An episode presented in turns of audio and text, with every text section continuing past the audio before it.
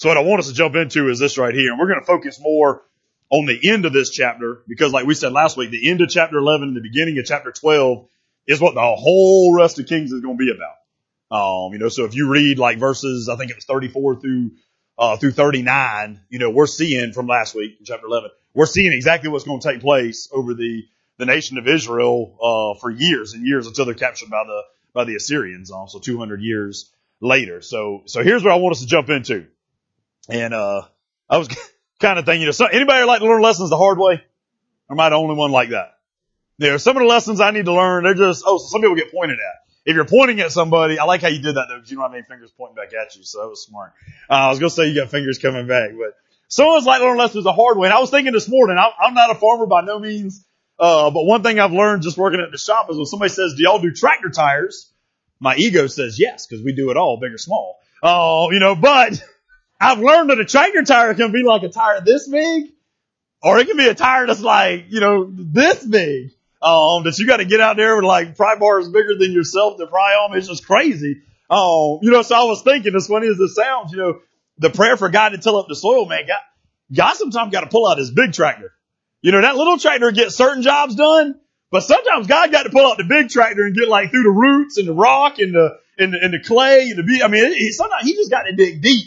Um, and when you got to dig deep, you need a, you need a tractor with bigger tires. Um, you know, so, so I'm thinking like, I'm glad I'm not the only one. I know at least a couple of you like to learn lessons the hard way. And you say, I don't really like, yes, you do, because you wouldn't choose to keep doing it if you didn't enjoy it. Um, so something about you likes learning the hard way. Um, the better way to do it, and some of you who didn't raise your hand, uh, may learn it this way, is to learn from somebody else's mistakes. Um, you let them do the mistaking and then you do the, the follow through and the, and the get through. When we open scripture, that's what we get. We get a lot of positive lessons and a whole lot of negative lessons. And people read it and they're like, man, why is all that negativity in scripture? Cause the Lord wants you to learn from it. He don't want you to follow suit, you know, with this stuff. Some people sometimes will point out, man, that's in scripture and that's in scripture and those things are wrong. Yes, they're wrong. Uh, they're there to show you what is wrong. Uh, so just as much as scripture shows you what is right, scripture also should be teaching us what is wrong. Uh, so positive and negative uh, effect. Um, and the smart people are willing to learn the other way. Uh, here with today though, at the end of this chapter and really even at the beginning of this chapter, what we get is it's bad when one person crash and burns. But it's real bad when whoever crash and burns takes down a whole nation. You know, and some of you know exactly, maybe not a whole nation, but some of you can relate with, with one crash and burn taking down a whole marriage.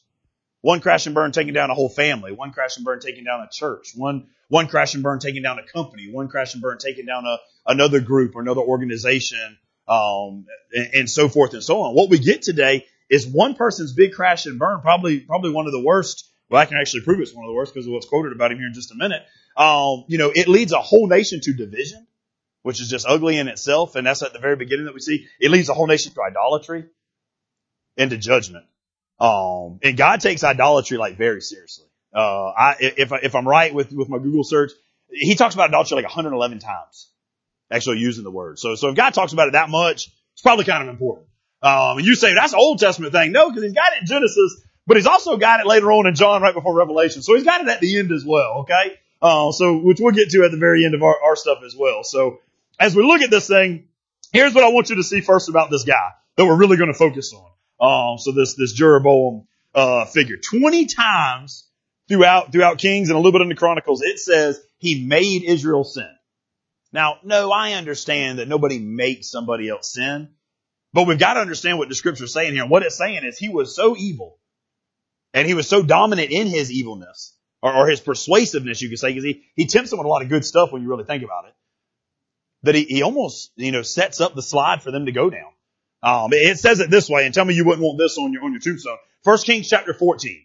So, so a couple chapters later, Stephen came to me and goes, man, I done looked on the screen and, and Crystal done put up verses from chapter 11, chapter 14. I am still reading just 12, right? And I was like, yes, just 12, just 12. But, but we got to look at all of it because Kings is, remember, it's a history book.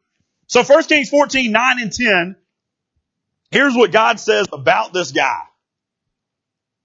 Hopefully this is something that is never said about us. He said, you behave more wickedly than all who were before you.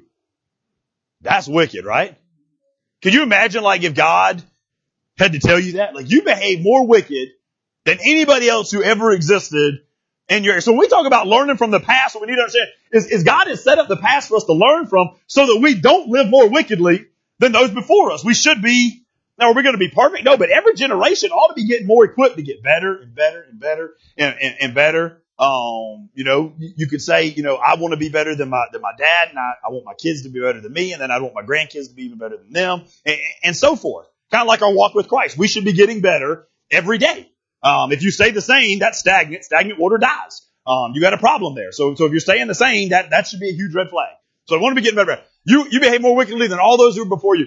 In order to provoke me, you have proceeded to make yourself and other gods and cast images?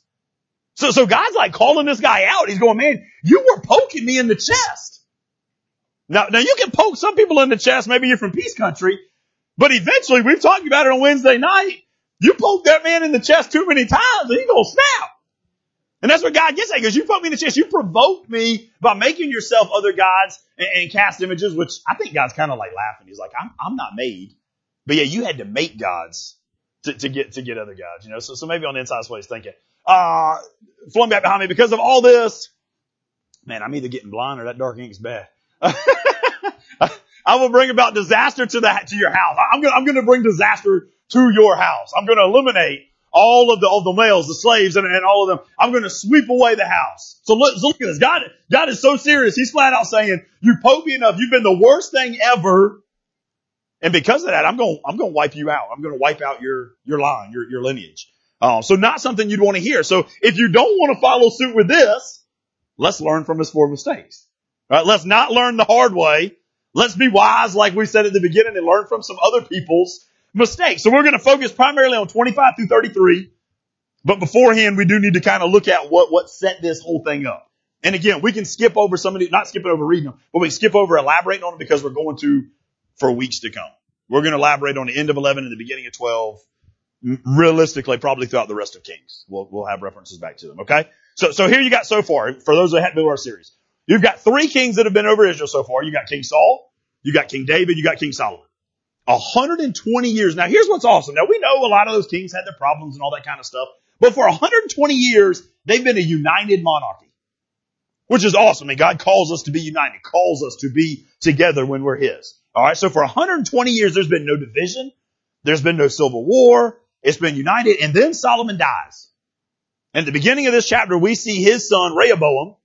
I this is kind of confusing because we got all these Oboams. Uh, these are not brothers from different. This isn't Jeroboam and, and Rehoboam. This is this is two totally different family lines, not related at all. Uh, Rehoboam gets involved because his uh, family was working for for the king, and then he bumped himself up a little bit and got in a different position, and and, and he just worked his way up uh, to get there. Whereas the other one obviously is, is Solomon's son, um, and, and rightly so. So anyway, this this young king uh, Rehoboam, the actual king of, son of Solomon, takes over and gets charged as king. He's young, he's inexperienced, so that people come to him when they realize he's going to be king, which I think is a good sign that people know they can go to their leadership.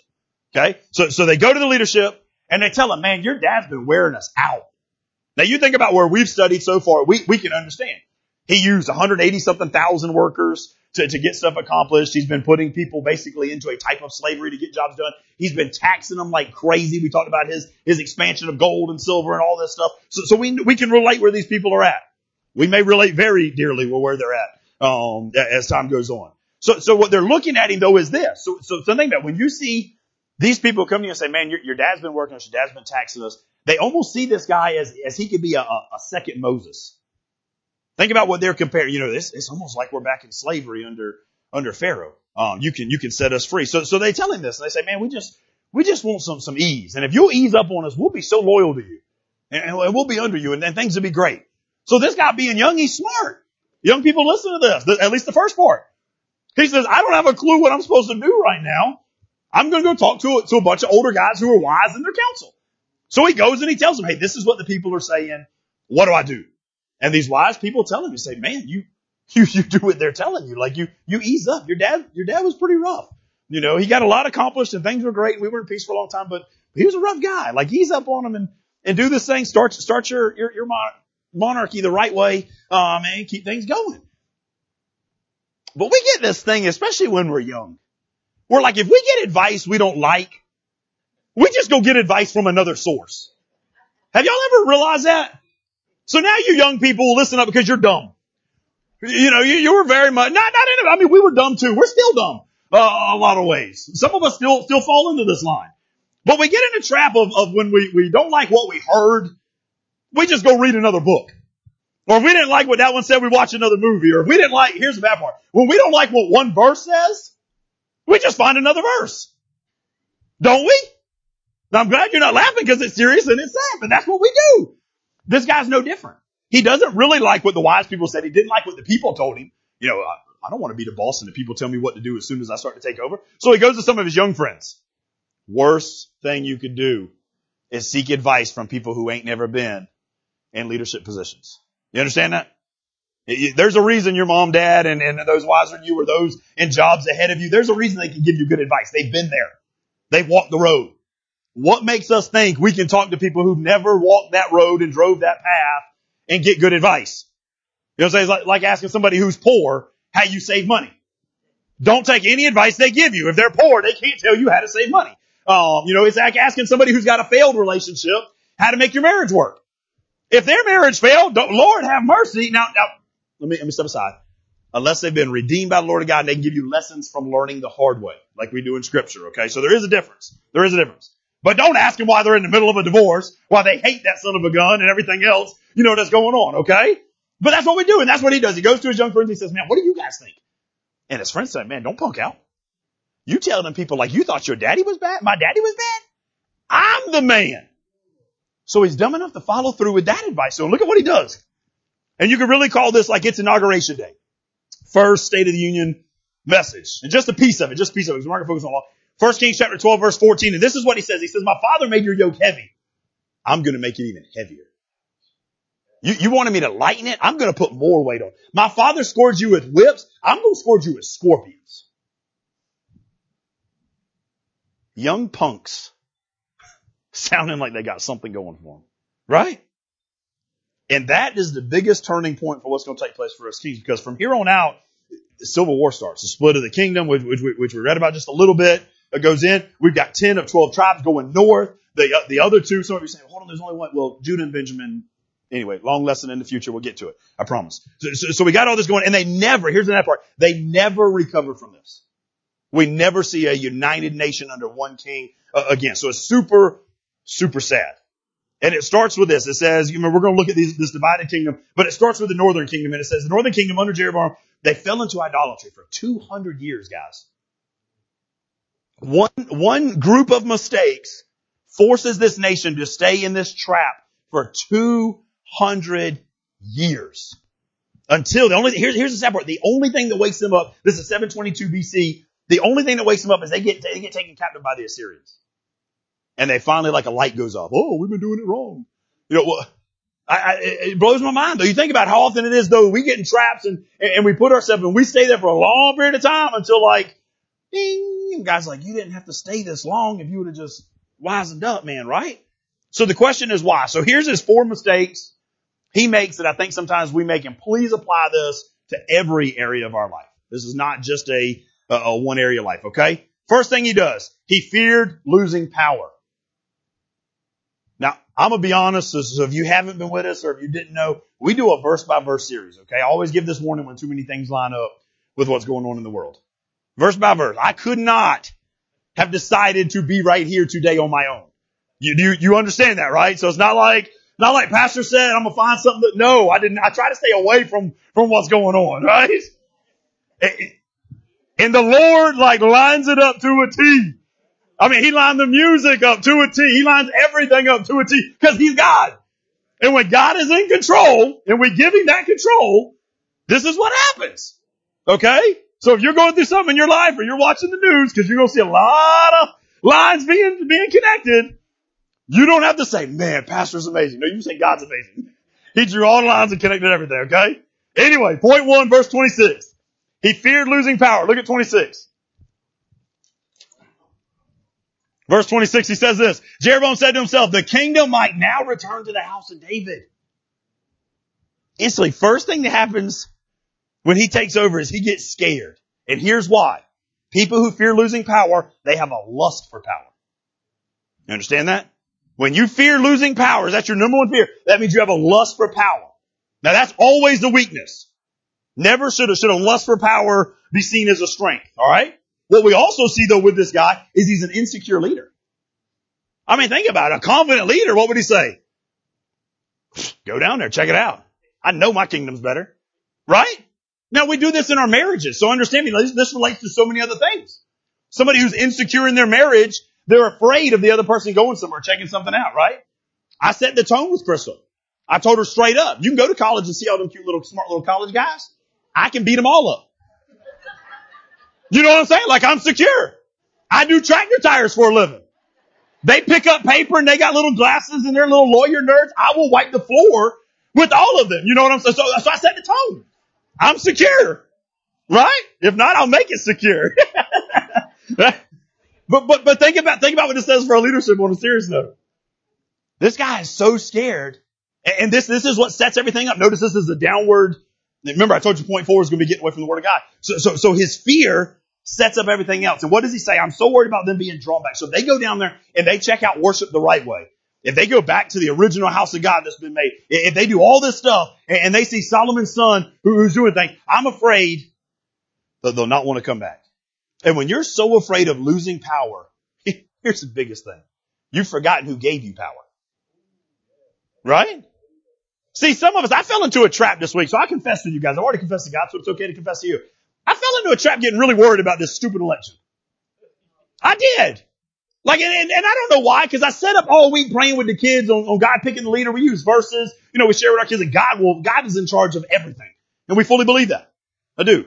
Right? So, so, so we set all that up, and then when it didn't seem to be going the way I wanted it to go, and little curves began to go here and there, I, I, you know, I, I got worried for what? I forgot who puts people in power. And I had to apologize for God for just that moment. Right? So, so here's what this guy does. And just to prove it, look at what it says. Power comes from the Lord, right? Your sphere, your power, your, your, your impact of influence is given to you by God. Romans chapter 13, verse 1. There is no authority except from Psalm 62, 11. Power belongs to, you can't beat it. Right? We just got to open our eyes and see it. You remember the dream that Nebuchadnezzar had? King of Babylon, and uh, Daniel comes and, and he interprets it for him and all this. Scripture says this. So when he interprets the dream, he said, God changes the times and the seasons. He removes and raises up kings. He gives wisdom to the wise and knowledge to those who have understanding. Who does all that? God! He's flat out telling you, man, you only here because God's letting you be here. And when God is done with you, he'll bump you right on out and put another guy in charge. Right? Understand this. And because that's true, now, now part of that, understand, God appointed leaders. You're thinking, so this is the way God, I'm not saying that's the way God wanted you to vote, whichever way you vote. I don't care. Okay. What I want us to realize is this. God will use everything for his purposes and his glory. And some of it's slapping you square in the back of the head because we've been idiots for too long. I'm serious. Okay. And that doesn't go anything with a presidential election. That goes with your own houses first. It starts in your house. Okay. So, so as we go through this thing, here's what it says. Or here's what we need to make sure we understand. What he's telling Nebuchadnezzar is this. You never really had any power to begin with. Can you imagine telling the king that? You never really had any power. The only power you have is delegated power. Right? The only authority you got is assigned authority. Do, do we look at our positions that way? Do you look at your money that way? It's one of the one of the best lessons I've ever learned about the shop that, that I have to give Mr. Bill the the, the, the, credit for for teaching. We, we, we, we've always said like it ain't ours. It's not. It's just a way we're doing stewardship for people. Everybody's going to need tires until they invent a car that flies. So it's, so it's a way, which please don't let be in my lifetime. That's my living, right? yeah. So, so, so, so that's what it is. When we see people good times, we see people in bad times, and it's just awesome that God uses and do. So, so we've got assigned authority, we got delegated power, right? Delegated and assigned by who? Not no people, not no bloodline, God. Okay? So, so here's where it goes. And here's the biggest warning. So, so, and, and this, this ties in so much with Wednesday nights too. So if you've been with us on Wednesday nights, you can draw a lot of lines here too. Here's the warning. Power intoxicates us. Power intoxicates us. When you're from control country, a perfect country, you know, if you're wondering, I, I thought we was from America. Give us on Wednesday night. We'll tell you what country you're from, right? You, you got, you got all that going. We need to understand this. Power intoxicates us. It grips a person and chokes the life out of them. Meaning this, you take a person who, who fell into an addiction to alcohol, they can recover. But a person who's addicted to power, really hard to recover. Think about it when they lose that or, or something goes bad to them, right? Now you associate that, and here, here's what you understand. That associated fear, the fear of losing power, is also the fear of losing control. You're worried about losing control of the situation. Some of the things we do in our walk and some of the things we don't do in our walk that we should be doing is because we're afraid of losing control. We don't want to lose control of, of what we've got, right? There's, there was an article of Psychology Today and it said the fear of losing control is one of the most prevalent fears of people of America today. So I dug a little deeper in this and, and, and you need to understand it this way before we even get to the line I want to use. It says this is the fear that if you don't manage or control the outcome of future events, something terrible will happen. Now you just pause for a minute and think. Some of the things you're afraid of, your worries, I don't care if it's a treatment coming up, I don't care if it's a brother in the hospital, uh, whatever it is, I don't care if it's a future marriage. One of the things I do with, with, with couples before they get married, if we go through premarital counseling, I make them write down three fears. Let's go ahead and figure out what the fears are right now so we're aware of them. You gotta be aware of them so that you can stay away from them, right? Or the thing there's write down button pushers. You know, you stay, you stay the heck away from that button, not so that you push the button, right? And, and here's what we do. And we need to understand this. And here's what it says. The key to overcoming this, the key to overcoming this kind of fear is to let go of the demand for certainty. Now that's easier said than done, right? To let go of the demand for certainty. I don't want to let go. I, I want to be certain that I know what's going to happen, right? No, you got to let go of that. This guy, Jeroboam, he's a control freak. He is. And, his biggest problem, there's so many things that are out of our control and there's so many things that are in our control. And we need to make sure we understand the difference between the two. Meaning this way. You cannot control the length of your life. You ain't got that much power. But you can control the depth of your life. Right? You can't control the weather, but you can control the moral and spiritual atmosphere that you allow yourself to be in. Right? You, you, you cannot control another person's fault, but you can control your reaction to the fault. Right? So you can say it this way. You control the outlook and let God control the outcome. You control your outlook and let God control the outcome. What it means is we ought to be praying, Father God, help me to control my outlook and I'm going to trust in you to control the outcome. All right. So, so he let that fear come in and that stopped that. So here's the second thing he does. So he had a fear of losing power. First mistake. Second mistake, he stopped trusting God. Look back at 25. I read over 25 and, and totally missed it until I started tying. Like I told Steve, we had to tie other chapters together to get everything. Verse 25, what does it say? Jeroboam built Shechem on the hill country of Ephraim and lived there. From there, he went out and built, uh, Peniel. What, what's he really doing here? We need to make sure we understand what he's doing so that we can understand where he is struggling, right? His first move as, as a new king is to fortify the cities that control the caravan, caravan routes. Right? So, so what he's doing is he's setting up these, these, these fortresses. He's like, that way they can't attack me. I mean, think the, the kingdom's just been divided. He's got a lot of fear that he's already, that he admits to. So, so his first thing is I need to set up these things. So here, here's where I struggle with it because I'm thinking, man, God, that seems like a good king. Like I, I want a king who's going to set up fortresses to protect, right, defense things, right? Here's the problem. He's worried about, and we get this because of other things that he does. So this isn't like you couldn't get it in just one line. You got to first go back to his promise and, and then he, he wants to defend his sovereignty so bad that the very first thing he does is not get people back on the right track. It's not, hey, we, we're now divided, let's get unified again. Not, not anything that, that should matter. His first thing is to worry about attacks coming from the other tribes. When, and understand this, and here's what you gotta remember. God had made this king a very specific promise when we read it. So if you go back to chapter 11, one chapter where we were last week, verse 35, here's what he told him. In verse 35, he says this. I will take 10 tribes of the kingdom from his son and I will give them to you. God is writing him a blank check, guys. I mean, he's flat out telling Jeroboam, you know, this is, this is what it means. I'm going to take the kingdom out of Solomon's son's hands, Rehoboam, and I'm going to give it to you. I'm going to give you 10 of the tribes, right? So, so God say, I'm going to give you this as a gift.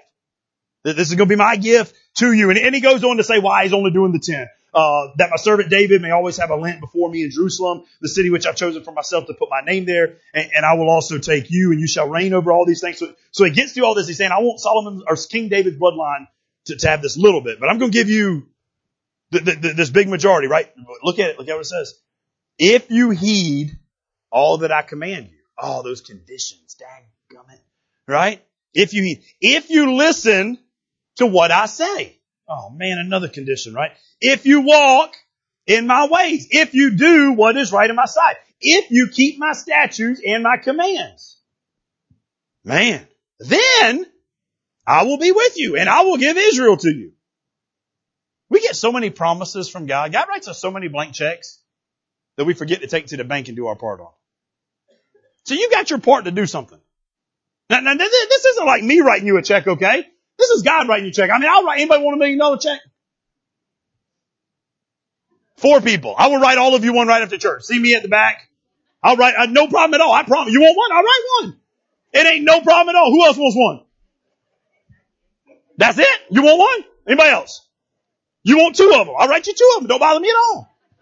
Cause see, I can write blank checks for a million dollars all day long, even sign them, and you got the problem when you finally get to the bank. That bank's gonna laugh at you. They see my little account and all y'all running up in there million dollar checks.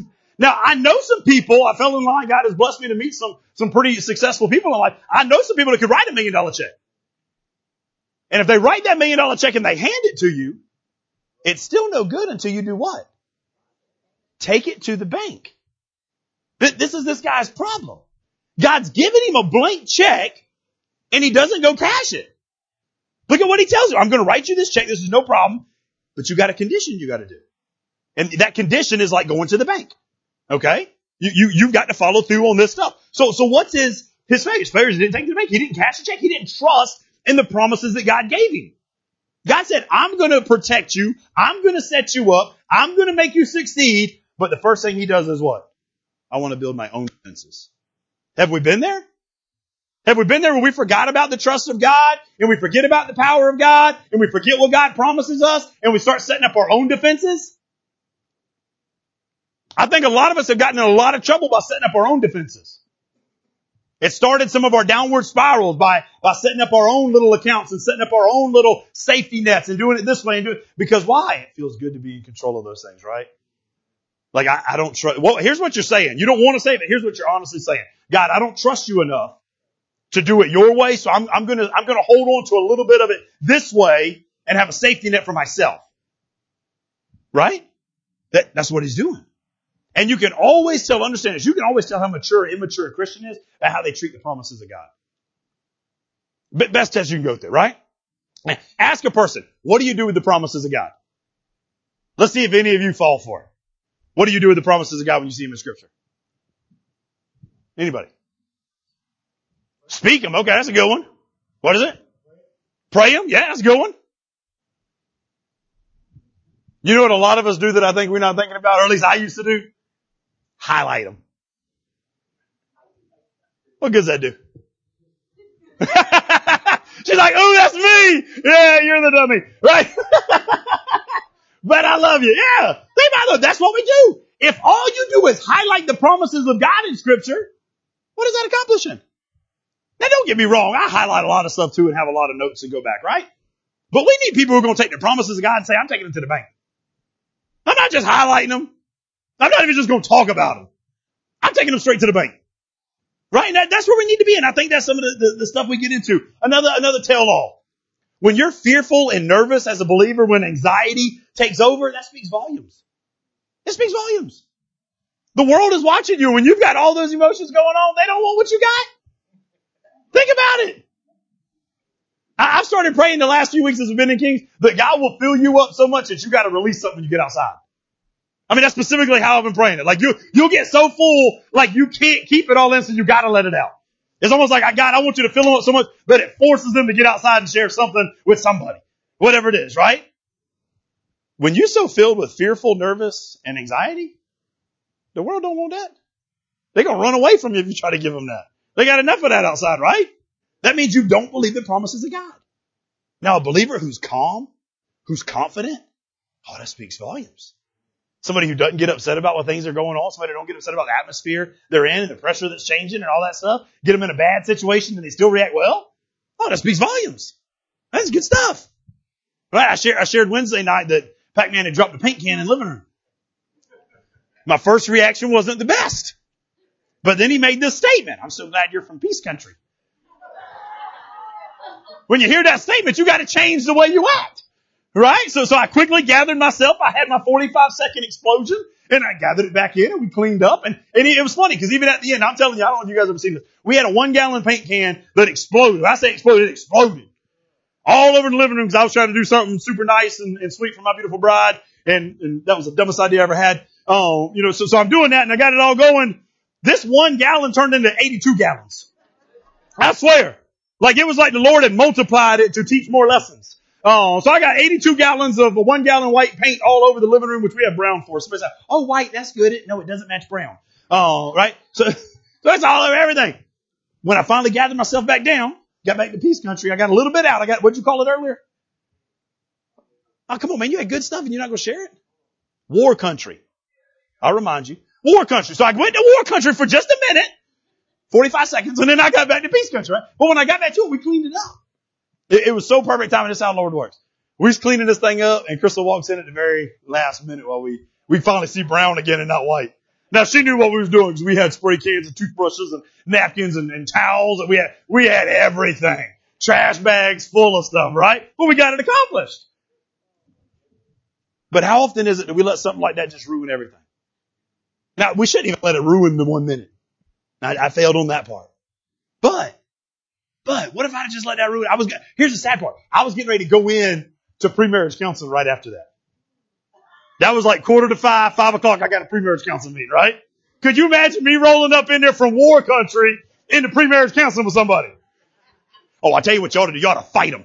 You know what I'm saying? Like, like you ought to just let them have it. You ought to throw them, you know, throw an elbow here, drop from the top rope, take them out. You don't want to get married. Marriage is horrible, right? What if I went in like that? Nah, I got back to peace country, so I go in and tell them marriage is great. I'm lying to you. Right, write it out. Luckily that night we were talking about sex, so it was all good. Right? but, but that's what we do sometimes, man. And the way we react to stuff speaks volumes about what we really believe. It shows us the maturity or the immaturity of a believer. We need to understand that, right? Psalm chapter 20. David writes, some trust in chariots, some trust in horses, but we will trust in the name of Yahweh. What are you trusting in? What are you really trusting? Jeremiah 17, 5. Cursed is the man who trusts in man and makes the flesh his strength, whose heart departs from the Lord. Man, if you were waiting on the election to make your life better, you were already set up for failure. No matter how it went. No matter how it went, you were set up for failure. Seriously. If you're waiting on your next job to make your life a success, you're already set up for failure. If you're waiting on your bank account, you've already set up a failure. I hate to say it this way, but here's the truth. If you're waiting on your next boyfriend or girlfriend to come into your life and make it successful, you're already set up for failure. The only difference is you're going to take that person down the failure road with you. And then you're going to set, bring children into it and set them up for failure and it's going to continue. If you're not right yourself, what makes you think you get with somebody else who ain't right? And then what makes you think you can have other little kids that ain't right? Right? Be careful, man. His heart departed from the Lord and it's shown in his failure to trust God's promises. He failed to trust God's promises, so that leads us to the third one. What did he trust in? If he didn't trust in God, what did he trust in? Here's what it says. You can write it down this way. He followed his own heart. You want to lead yourself to idolatry and destruction? Trust in your own heart. Verse 26. Jeroboam said, said, said what? Said in his. You got your Bibles, you could, you could almost underline the biggest problem. It says, in his heart. In his heart. Now here's a guy that's, that's mulling over, like stirring things up in his own mind. He's thinking about what he wants to do. It's all inward. Notice that everything we do starts inward.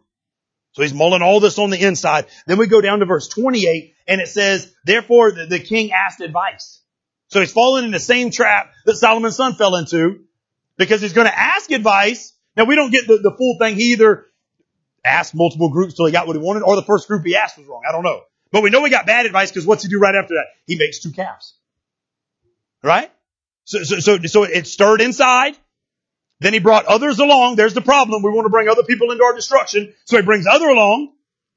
Not the best people because they fall into making it. Verse 33. Uh, so he made offerings on the altar which he had made at Bethel on the 15th day of the eighth month, uh, the month which he had, watch this, devised in his own heart. There it is again. He just picked a month. Don't do it God's way, just do it your way. Right? That's what he's doing. Now, now listen, here's what Jeroboam's doing. He's doing whatever felt good instead of whatever God said was good.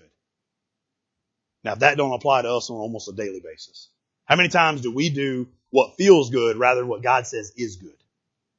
Right? You see the difference? How many times have you heard people say, follow your heart? Right? We hear it all the time. Follow your heart. Just do what's in your heart. If you do what's in your heart, you can't go wrong. That's horrible advice. And, and here's why. You don't even have to be a believer. I'm gonna, I'm gonna, show you with scripture why it's horrible, but even from an unbelieving standpoint. If I tell everybody, everybody, all of you guys, do what's in your heart, do what's in your heart, do what's in your heart, do what's in your heart. Y'all gonna all do the same thing? Lord no. What we got? 60 people, 70 people this morning? We got 75 ideas. Right? Because yours is different than hers, hers is different than hers, hers is different than hers. If we, even from a human standpoint, without scripture involved at all, that's a dumb idea. If everybody's running around doing what they want to do, what do we have? We've got chapter judges, or book of judges again is what we got. I mean, literally, that's what we got. What does it say in Judges? And the people did what was good to them. Right? Now scripture says this just to show how, how smart God is in case you didn't know it. Jeremiah chapter 17 verse 9 it says, the heart is deceitful. How deceitful is it? Read this. Deceitful above all things. Now you really want to put all your eggs in the heart when scripture's telling you that the heart is the most deceitful thing there is? Really? Then it goes on. And desperately wicked. Who can know it? Now does that sound like something you want to put all your, all your hopes and, and dreams in? Right? Doing what's in people's heart is what causes all our problems. Doing what's in your heart is what separates things in marriage. There's what wars and clashes come out to, right? I mean, we're literally sounding just like judges at this point. The human heart needs to be steered by the divine will of God. And if he's not the one steering the, the, the, the steering wheel of the heart, there's trouble. I tell you right now, my heart needs his head, his leadership, and his direction. And the minute one of those things go away, we in a heap of trouble. You know, it's funny because one of the very first verses we learn when we become believers, when we, when we, when we get on board with, with doing things in God's kingdom, God's way, we go to Proverbs chapter 3, which is smart to learn from somebody who didn't, right? And it says, trust in the Lord with what? All your, lean not on your understanding, but all your ways acknowledge Him, and He will make your path straight. We, we tell every new believer it, we learn it, we, we go over it, and then about six months later we quit following it. Right? Because we realize, oh man, when we do that, I, I get fear of the unknown. I get fear of a lack of control. I, I don't begin to trust. We got all, all that going on, right? That's what happens. That's what happens. This is so true with worship, guys.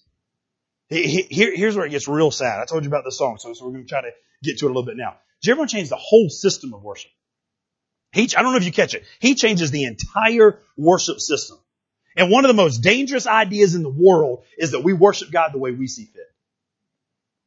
Really, I'm telling you right now, it's one of the most dangerous things we can do. We, we worship God and here's, here's why. Because the only worship God accepts is the worship God directs.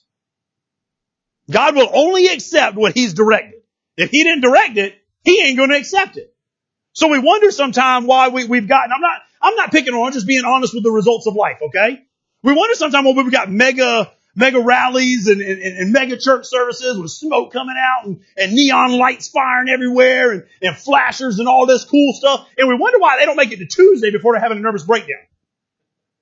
Because they're probably not worshiping the way God has called them to worship. Right?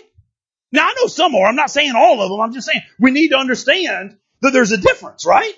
God has told us directly who He is. And in telling us who He is, He tells us how He's to be responded to. It's not like a guessing game. God tells us how he's to be worshiped. The worship that God accepts is the worship that God directs. So, so that's what leads us to this next thing, the last thing, which I'm gonna, I'm gonna combine with the end of three here. So we've got, uh, he feared losing power. He feared, he failed trusting God. He followed his own heart and then he forsakes God's word. I told you that was coming. So he gets all this. This is downward spiral. So we knew it was coming against God's word, right? God laid out exactly how he's supposed to be responded to. He, he laid out exactly what, what he wanted, how he expected it and, and all this stuff. Jeroboam takes the people from divine revelation and he goes to human imagination. That's what he's doing. Because he, he, says, I'm going to do it my way, right? First thing he changes, the object of worship. Look at verse 28. So you kind of, you kind of get two or three little things in this last point, right? Verse 28 says this. So the king sought advice. Now, again, I don't know how many times he had to go seek advice to get it, but we know he eventually he got bad advice. Because then it follows with, then he made two gold calves And he said to the people, going down to Jerusalem is too difficult for you. It's too hard for you to get up in the morning and go to church. You're tired. You had a hard week. Okay? You, you, you deserve to sit in your bed and watch church on the internet. Just bring your computer right there to you. Some of you are now watching ain't liking this. Get out to bed and go to the living room at least. Right?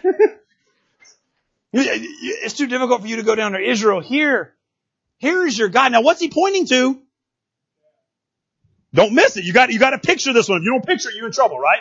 He's made these two calves. He's sitting. It's too difficult for you to go and do what you're supposed to do, where you're supposed to do it, how you're supposed to do it. Here is your God, two calves. Now, now understand this, guys. Understand this. At this point, they're not worshiping calves. They're not. I don't want you to miss that part. I'm not telling you that they came and they thought these calves were like gods and they were going that's not, that's not what happens. It sounds really familiar to what happens in Exodus 32.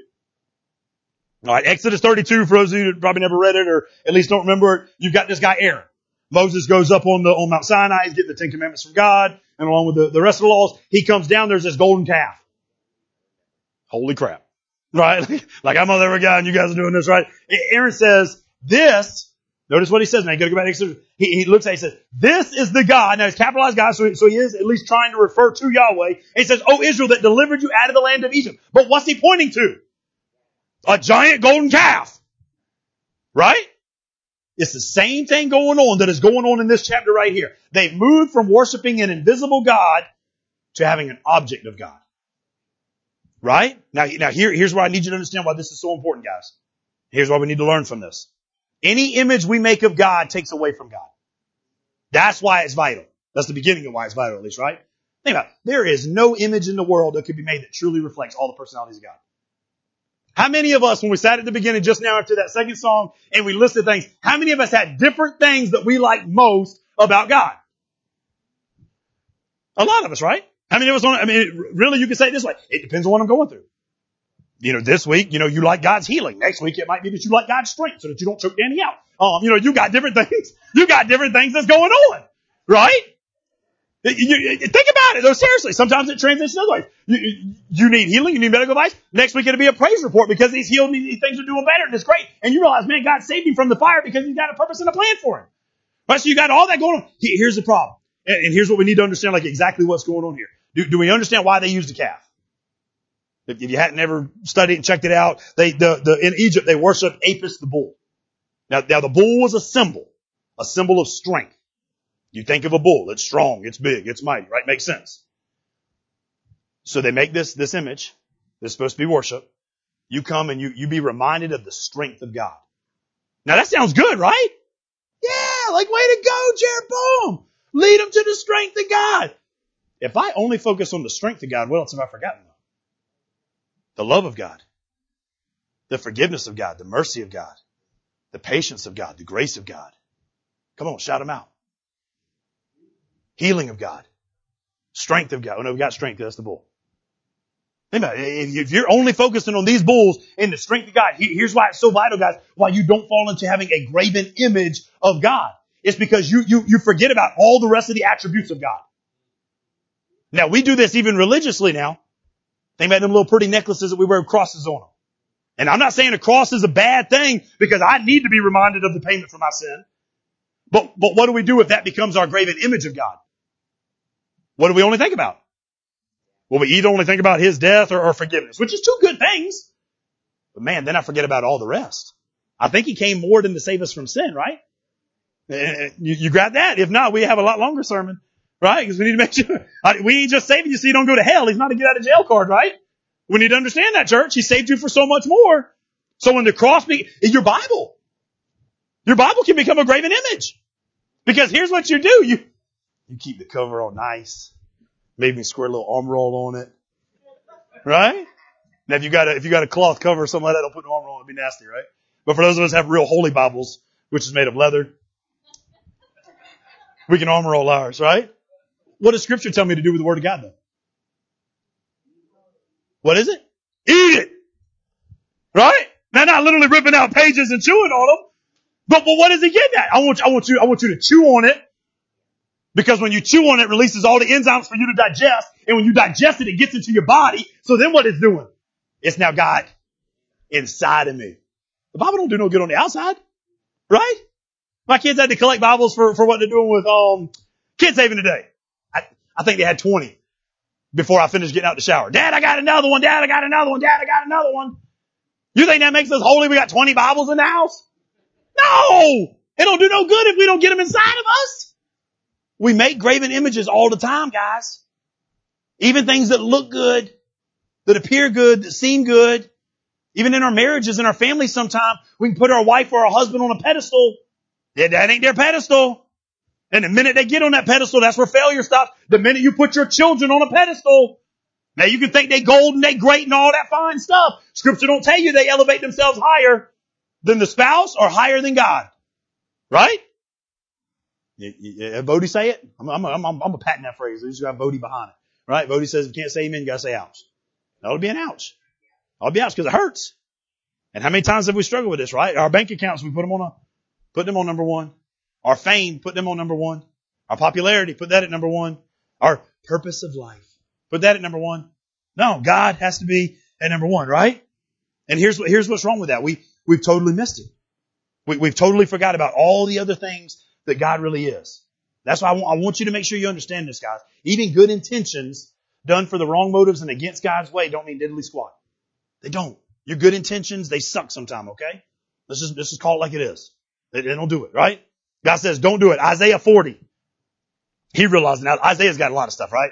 He talks about how, the temple, you know, was so full of the Holy Spirit, it was driving things out. He talks about how high, he, he realized how high God was, which made him really low and he was the highest man in the, in the city. So like, that's, that's a big revelation, right? Come forth. Then he says this in Isaiah chapter 40. Who will you liken God to? Who will you liken? You say it this way. What are you going to compare God like? Put it in our language, right? Who are you going to compare God to? Who is it? Is it, is it golden calf so that you're reminded of his strength? Is it a cross so you're reminded of forgiveness? Is it a Bible so you're reminded of religiosity? What is it? The answer is none. None. You liken God to nothing. Because when you liken God to something, you shrinking God to something. You understand that? And we don't have the right to shrink God down.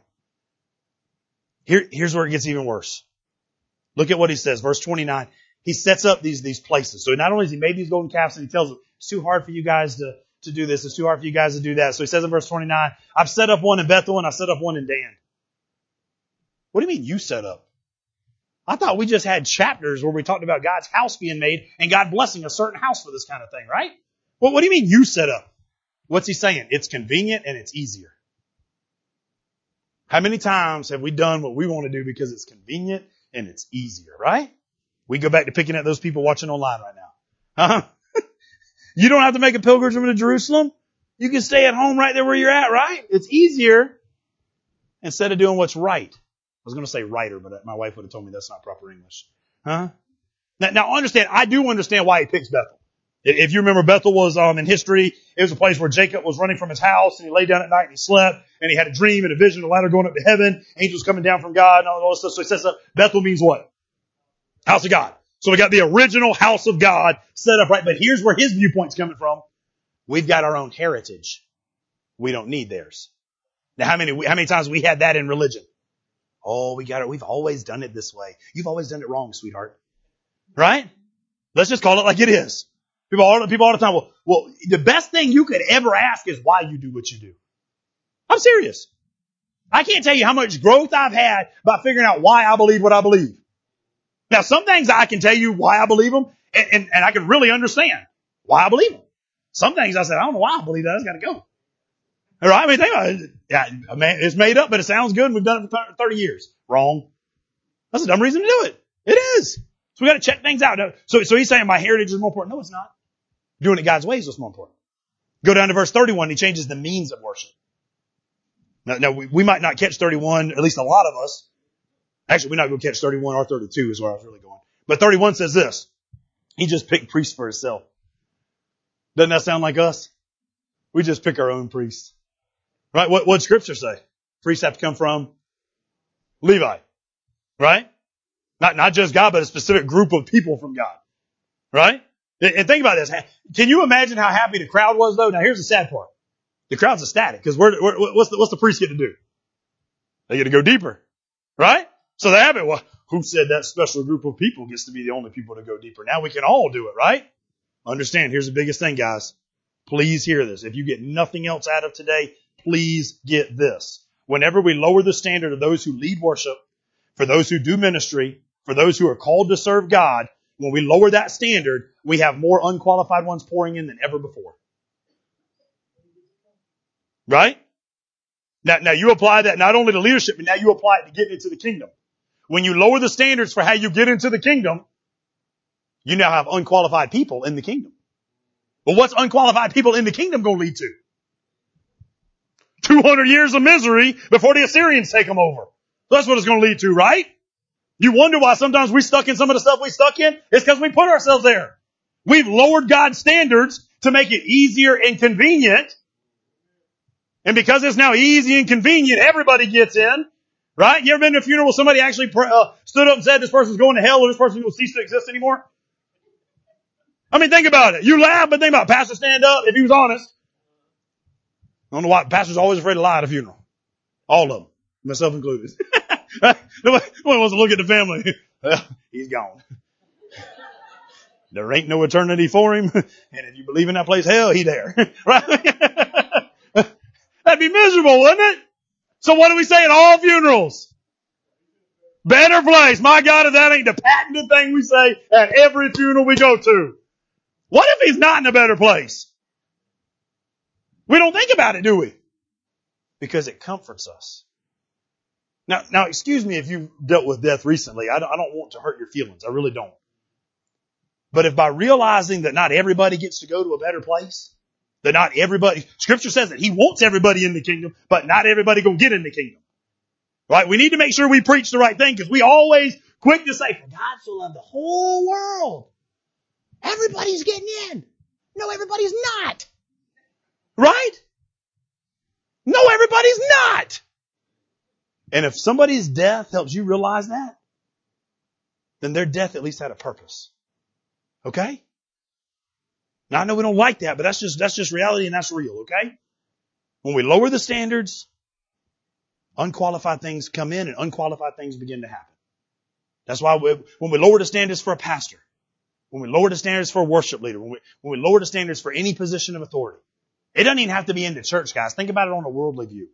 When we lower the standards of who gets in and who gets to do this and who gets control of that area, when we do it in business, when we do it in our families, some of you girls, you, you pick a man and you're so surprised that, that you get married and life sucks with him when he didn't meet none of the standards.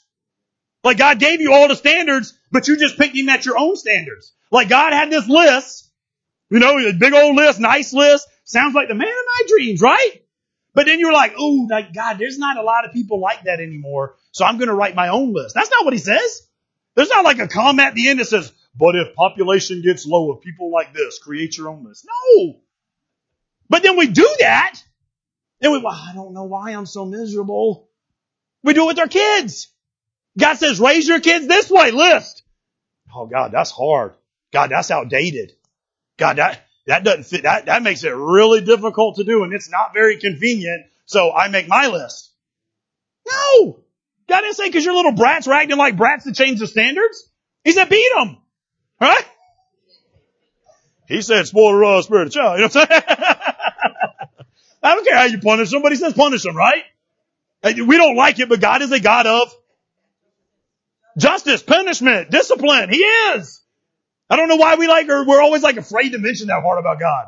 Right? God is love. God, he is those things, but he's not just those things. We do, that's like making a graven image.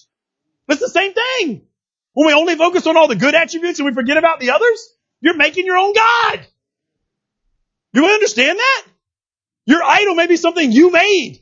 And it may have been like you, you thought God was like a buffet, so you picked out the attributes you like and created your own one. No!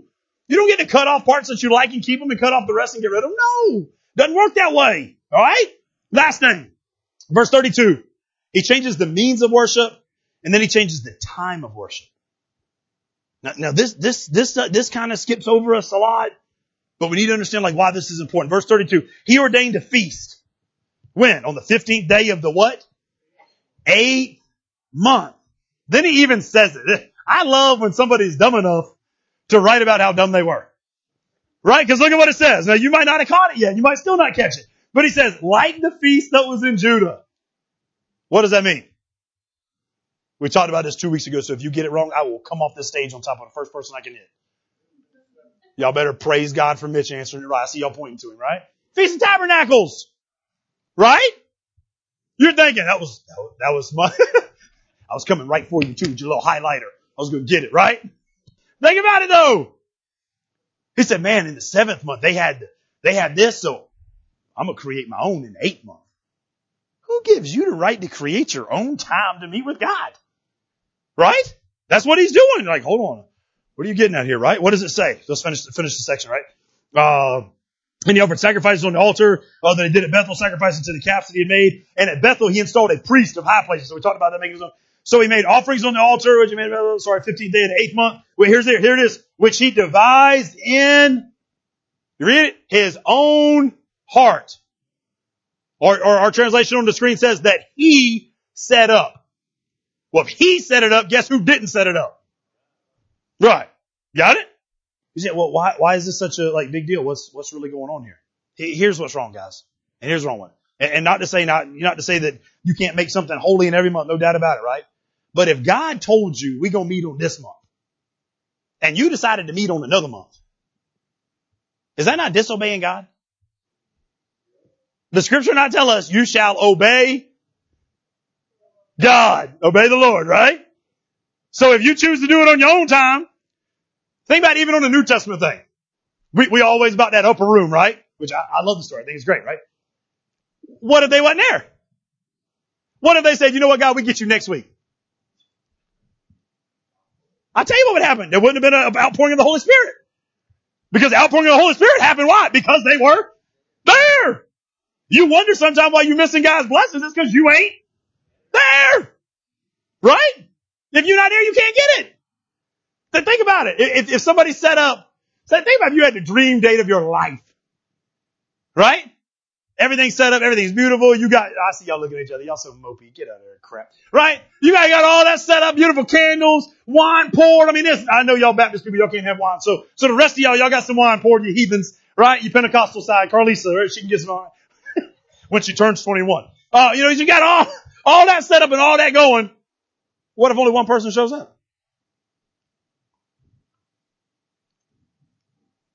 If you, if you the guy sitting at the table, what you thinking? Crap. Most of you guys are thinking this way because this is the way guys are wired. I spent all this money. And nothing. is God not made, are we not made like God? Right? Do we not, do we not have God's attributes? God's character? Aren't we, aren't we made to, to be able to connect, right? So what do you think God's thinking when we don't show up? Now he's not worried about money because he's got a lot of it, but what's he thinking? All this preparation, all, all this I had to give him. It, would be, it'd be like this. The older we get, we, we move away, we haven't, what, what, what, if, what if the grandparents had all these great plans with, with gifts for a birthday or whatever holiday you want to do and you didn't go by and get them? Isn't that the same thing? Same idea, right? It's like people who think they only got to come to, to church on Christmas and Easter. I had a guy, I don't know if they watch online, so if you watch online, you get your toes stepped on. Just get ready, right? I had a guy stop by the shop. Hey man, y'all gonna do a, a Christmas Eve service? Yes, I will. Yes, I will. Cause anytime I can get people's attention, I'm gonna preach to them. Right? I'm gonna take advantage of it. Right? No matter what your belief is about that end of the year, I'm gonna take advantage of you being an ear that's gonna listen to me, right? So, so, so, so yes. And then I started thinking about it. I was like, I ain't seen that guy in church since last Christmas Eve. What's he think? It's like you get it right at the last week of the month and you're good to go for the year? No! But we do that. We do that. Right? You've just disobeyed God when you change his time. The only worship God accepts, we said it right. The only worship God accepts is the worship he directs. Right? What did Jesus Christ say? The Father is seeking those who worship him in spirit and in truth.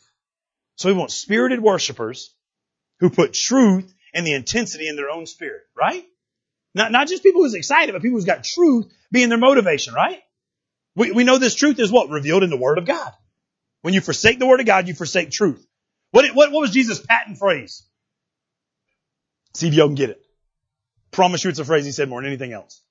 Satan tempts him and he says it. The disciples come to him and he says it. When he's preaching sermons, he says it. What is it? It is written. Yes, Word of God says. I'll take that too. Dead on. Amen. That's a holy person y'all sit by, right? It is written. He says it is written 80 times in his ministry. You think if God came to earth and repeated something 80 times, we ought to listen to it? Right? Why, why is he saying it? Because we need to believe what is written. Right? We need, we need, and we need to make sure we get it right. Remember when he said it to Satan, Satan was using what was written against him. So he knows the word so well he can say, yeah, but it's also written. Don't, don't take it out of context. Don't, don't, don't shave a little off and make it say what you want to say. It's also written. Da, da, da, right? This guy makes these four mistakes. Four mistakes that lead a nation, not just himself, but a nation into this trap. And for those of you who are thinking, yeah, but we don't have a problem with idolatry. First John chapter five says, little children, keep yourselves from idols. That's New Testament church, guys. For those of you who think there's a difference somewhere in there. Right? That's New Testament church. What does idolatry mean? Idolatry means you place anything in the place of God. Anything. It can be an idea, a hope, a dream, whatever. Anyone or anything that occupies the rightful spot becomes idolatry. It starts inward most of the time and then becomes something outward. Colossians 3, Paul writes, uh, verse 5, put to death your members. It's rough now. All right, read it. It's on there. Put to death your members which are what? On earth like fornication, uncleanliness, passion, evil desire. Listen to this. And covetousness, which is idolatry. Covetousness, which is idolatry. Evil desires, which is idolatry. Passions that aren't God's, which is idolatry. If you want anything more than you want God, it's idolatry. If you want a girlfriend or a boyfriend more than you want God, idolatry if you want a career of success, if you want a hobby, if you want the approval of people, if you want any number of things ahead of God, it's idolatry. One of the biggest lessons I hope we got, uh, got ahead of in understanding on our Wednesday night was when we learned about those things. We learned about our desires. Nothing wrong with your desires. It's a passion God gave you. It's great. But you be aware of a pursuit for that passion ahead of God because it becomes idolatry. Right? What do you think about in your quiet moments? Here's a way for you to test it. What do you think about in your quiet moments? Things are quiet. What's the first thing that comes to your mind? Don't say it out loud. But just think about it. I, I, I imagine some of you guys have weeks like me where life is just jumbled up. It's crazy, crazy things going on, whatever, and, and you feel like it shook up. You take a compass, you shake it up. You sit it on the table. In the quietness, you know where it's going to point? North, as long as it's a working compass. One direction, right direction, right? What about you? What about you at the end of the day when things are all crazy, things are, things are settling down? What does your thoughts point to? Because the Bible says this. There's another phrase we could use a lot. God used, it is written, and pastors use, the Bible says, right? Sunday school teachers, they use the Bible says. The Bible says this, Proverbs 23. As a man thinks in his heart, so he is. As a man thinks in his heart, so he is. So what do you think about? Because scripture's telling me what you're thinking about in the quiet moments, that, that's for you. Jesus says this, we know this one, no one can serve two masters. He'll love one and hate the other, hold the one and, and, and uh, reject the other. You can't have two masters, right? Joshua told his people this, choose this day who you're going to serve.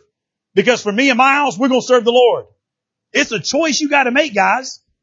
Some of us, some of us are like thirsty. And I don't mean like, Pastor, please quit talking so that I can get something to drink because I really am thirsty. I'm not talking about physical thirst. Like we're thirsty because we're missing something in our life. Right? We're missing something. Something that we're missing, eh, it, our, our, our, our thirst just isn't quenched. We tried things and they're not working because you've been trying the wrong things. Scripture tells us how to quench our thirst, right? What did he tell the woman at the well? You remember? What did he tell her? Yeah, I'll give you, I'll give you something to drink where you won't thirst no more. Because it's going to be living water, right? It's different. Well, Where in our life this morning are we missing? What mistake are we making that's following these guys? What, what idol do we have that we don't want to call an idol, but it is an idol? What struggle? What, what problem do we have listening to God, obeying God? Right? What is it? Because today's the day to change it and take advantage of learning from somebody else before you get any worse. Let's pray. Father God, we love you so much.